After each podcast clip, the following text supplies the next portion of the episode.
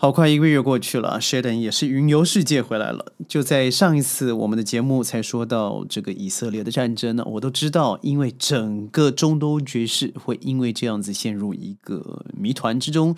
现在看起来，果然我说的嘛，咱们那个以美啊，就等于以美。但是这个长期主义加上这个短期炒作，最后的结果是什么？坦白说，二零二四真是一个灾难。各位加入今天的沙世界，我是 Sheldon。我为什么笑呢？因为真的好久了哦。在旅途的当中啊，我去了很多不一样的地方，看到国家的进步，看到一些潜在的危机。尤其在美金啊这个值汇率一直往上升，同时大量印钞的这个陷阱之下，每个国家在于通胀甚至通滞啊，都非常的辛苦在做对抗。但我看到像柬埔寨也好，很多人说它是一个诈骗天堂。事实上，我去的时候感觉是相当。良好的香港呢，在疫情之后，我觉得有大部分的几乎都已经恢复了。但反观现在的泰国旅行，甚至马来西亚的旅行啊，还是一样的非常不振。马来西亚早就开放了很多落地签证了，那泰国现在对于呃内地、中国还有中国台湾都开放了这个免签的政策，但是依然不见回起。为什么呢？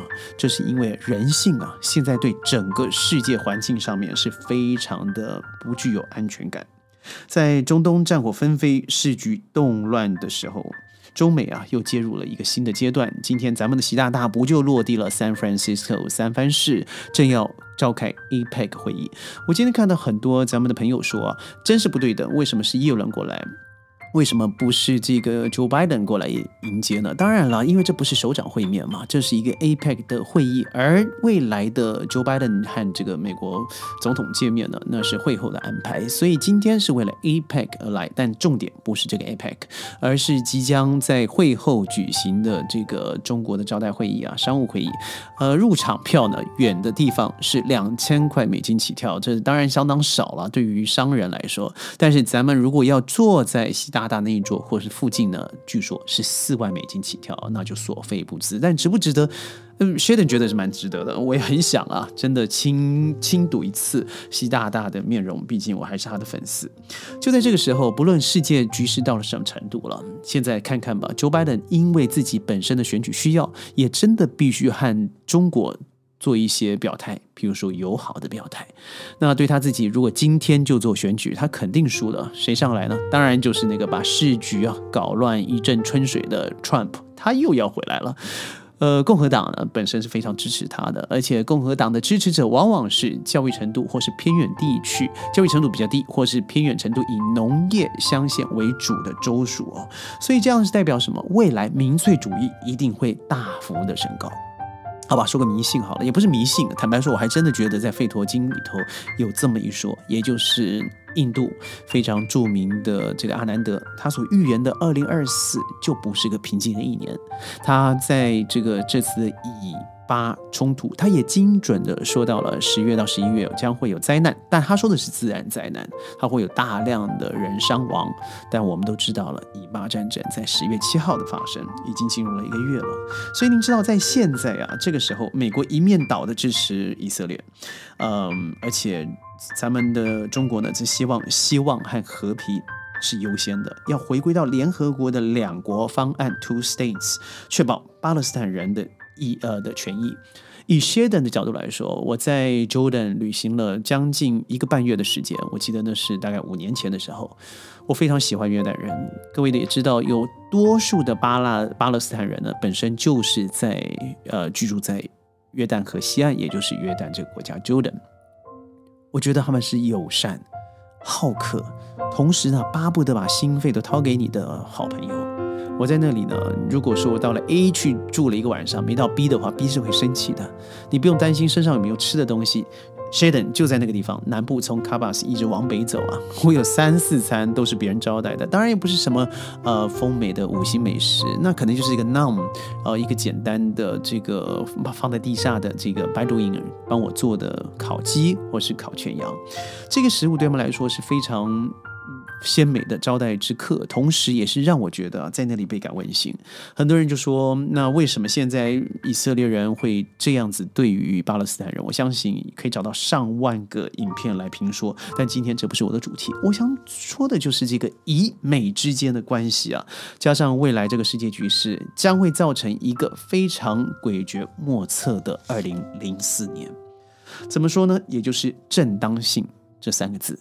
一开始各位有没有发现，当以色列被攻击的时候，他说哈马斯是一个恐怖主义者，是我打问号的啊。那他说他要一定要努力报复，要把一切还之其身。但现在，当我们知道医院被炸、学校被炸，甚至联合国的记者有八十多人也被炸伤亡，亡者居多。那这样结果是什么？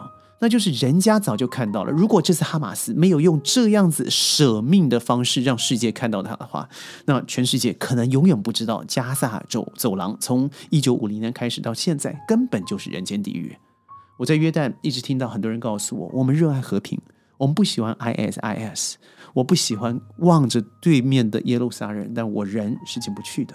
不要忘了，整个以色列所占的这个耶耶路撒冷的位置。Jerusalem，它是属于全世界重要的三大信仰的发源地，也就是回教。基督教，基督教汉指了这个现在的天主教，还有很重要很重要的犹太教。为什么？它是一个非常老而且非常守旧的一个民族，而且排他性极强。所以在以色列里头，他们都知道，只有犹太人是得到恩宠的，也只有你是犹太族的人，你才能够这个呃蒙这个上帝的召唤，你死后呢才能够上到天堂。他就是如此的排外，也就是因此，当然从一九四五年二次二次大战大战结束以后，以美国倾尽全力的方式来照顾这个国这个国家以色列，逼的这个巴勒斯坦要默默的接受每一次以色列扩大的屯垦区，造成今天呢这五十年后爆发的最冲突的一个战争。所谓的长期主义是什么？什么又是短期主义呢？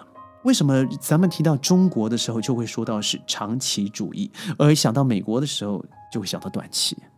很容易啊，以德服人或是以武力治人，那就是完全不一样的。美国只要发现，呃，他不爽，对你不喜欢的时候，简单就用这个猛招直捣黄龙。掠夺一城一尺，直到打对方啊打得头破血流为止。如果用下棋来比喻的话，咱们中国的长期主义就是在下围棋，要全面的慢慢布局，不是看局部的输或是赢的缠斗，要看最后的结果。美国的短期主义呢，就是在国际的现象之下要下棋，要猛攻猛烈，咄咄逼人，要争取以最快的速度来分出胜负，拉帮结派。所以，中国在国际外交和内政的建设上，长期有长期主义的身影啊。所以，中国的高铁了、地铁、桥梁了这些建设，在过去十几年呢，都是后发制人，记得是后发的，超越了我们以前觉得好棒的美国。这些都是长期主义之下的特色啊。所以，你从呃短期的利益来看的话，这些建这些建设基本的本来就是融资实钱的，没办法赚钱的。但是现在中国认为路通。就是财通，基建的累积才会产生连锁效应和化学效应。果然吧，过去这二十年改革开放以后，您看现在的 GDP 的成长。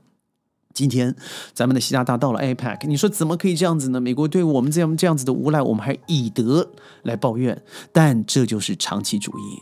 咱们就是耶，现在忍下这口气，把朋友交足了。君子啊，报。十年不完，没错，所以咱们就过去当做一个主席。虽然都知道 APEC 主战场根本不在美国，坦白说，美国根本也瞧不起这个组织，只是因为 Joe Biden 想利用这一次拉拢中国，让中间选民看一看，你看我对中国还是有能力制衡的，仅此而已，千万不要有其他的想象。而且我非常佩服啊，这个咱们中国的一个外交手册手是一个手段，也就是咱们可以先软而后硬，我们可以厚积而薄发。我们蹲下以后，为了跳高高的跳起，而不是只是在乎短时间的优与劣，这是笨的。就像我们在做基建的时候，美国在干嘛？往太空射，往这个国际上放了八千多个军事基地，把钱都放在国防的布置上面，还有了外交上面，怎么样呢？好好的享受。但是我们在推动这些基建的时候是非常辛苦的，很多人都认为。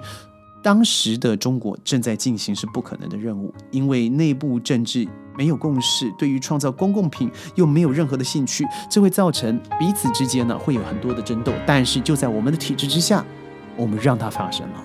所以中国的过去二十年，你可以大量的批评它如何如何如何，但是你可以看到的现在百姓的生活和二十年前完全是判若两人。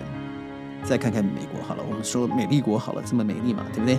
他们对于所谓的公共政策是没有延续性了，换了一个政府，你看 Trump 到了 Joe Biden，完全是除了哦对外的征战以外，完全没有延续性。但是现在的美国受了三大的毒害，一个是嗯枪火，连六岁的孩子都拿得到枪；第二个就是各位看到路上的僵尸人，也就是毒祸；还有呢，你可能想不到的，也就是无家可归之祸。虽然没有发生在我面前，但是朋友刚刚回来，他告诉我，他去费城的时候简直不敢走在路上，因为到处都是尿味，而且是真正的精华区，也就在费城大学隔一条街而已。美国曾经是长青主义的信徒哦，在三十年呃三四十年代的时候，总统法兰克罗斯福推动的新政，建设田纳西的水坝啦，建立社会安全法案了。呃，艾森豪总统在五十年代的时候，大力新建跨州高速公路，投下了血本。这也是短期不赚钱，但是长期发展中带来了有形和无形的经济效益啊。但是现在呢，早就没有这样子了，根本就是政客当道。所以您看看啊，中国的长线，美国的短线，在这国际之间的消长之中，我相信很快的，在两年之之内，东升西降，绝对不是咱们说了自己爽，它就是事实，因为现在正在发生中。我要说的很多，但很高兴回归了沙世界，但愿呢带给您更好的节目。如果你喜欢，记得一定要转发、点赞、强力推荐。我是谢登，下次我们云端见，拜拜。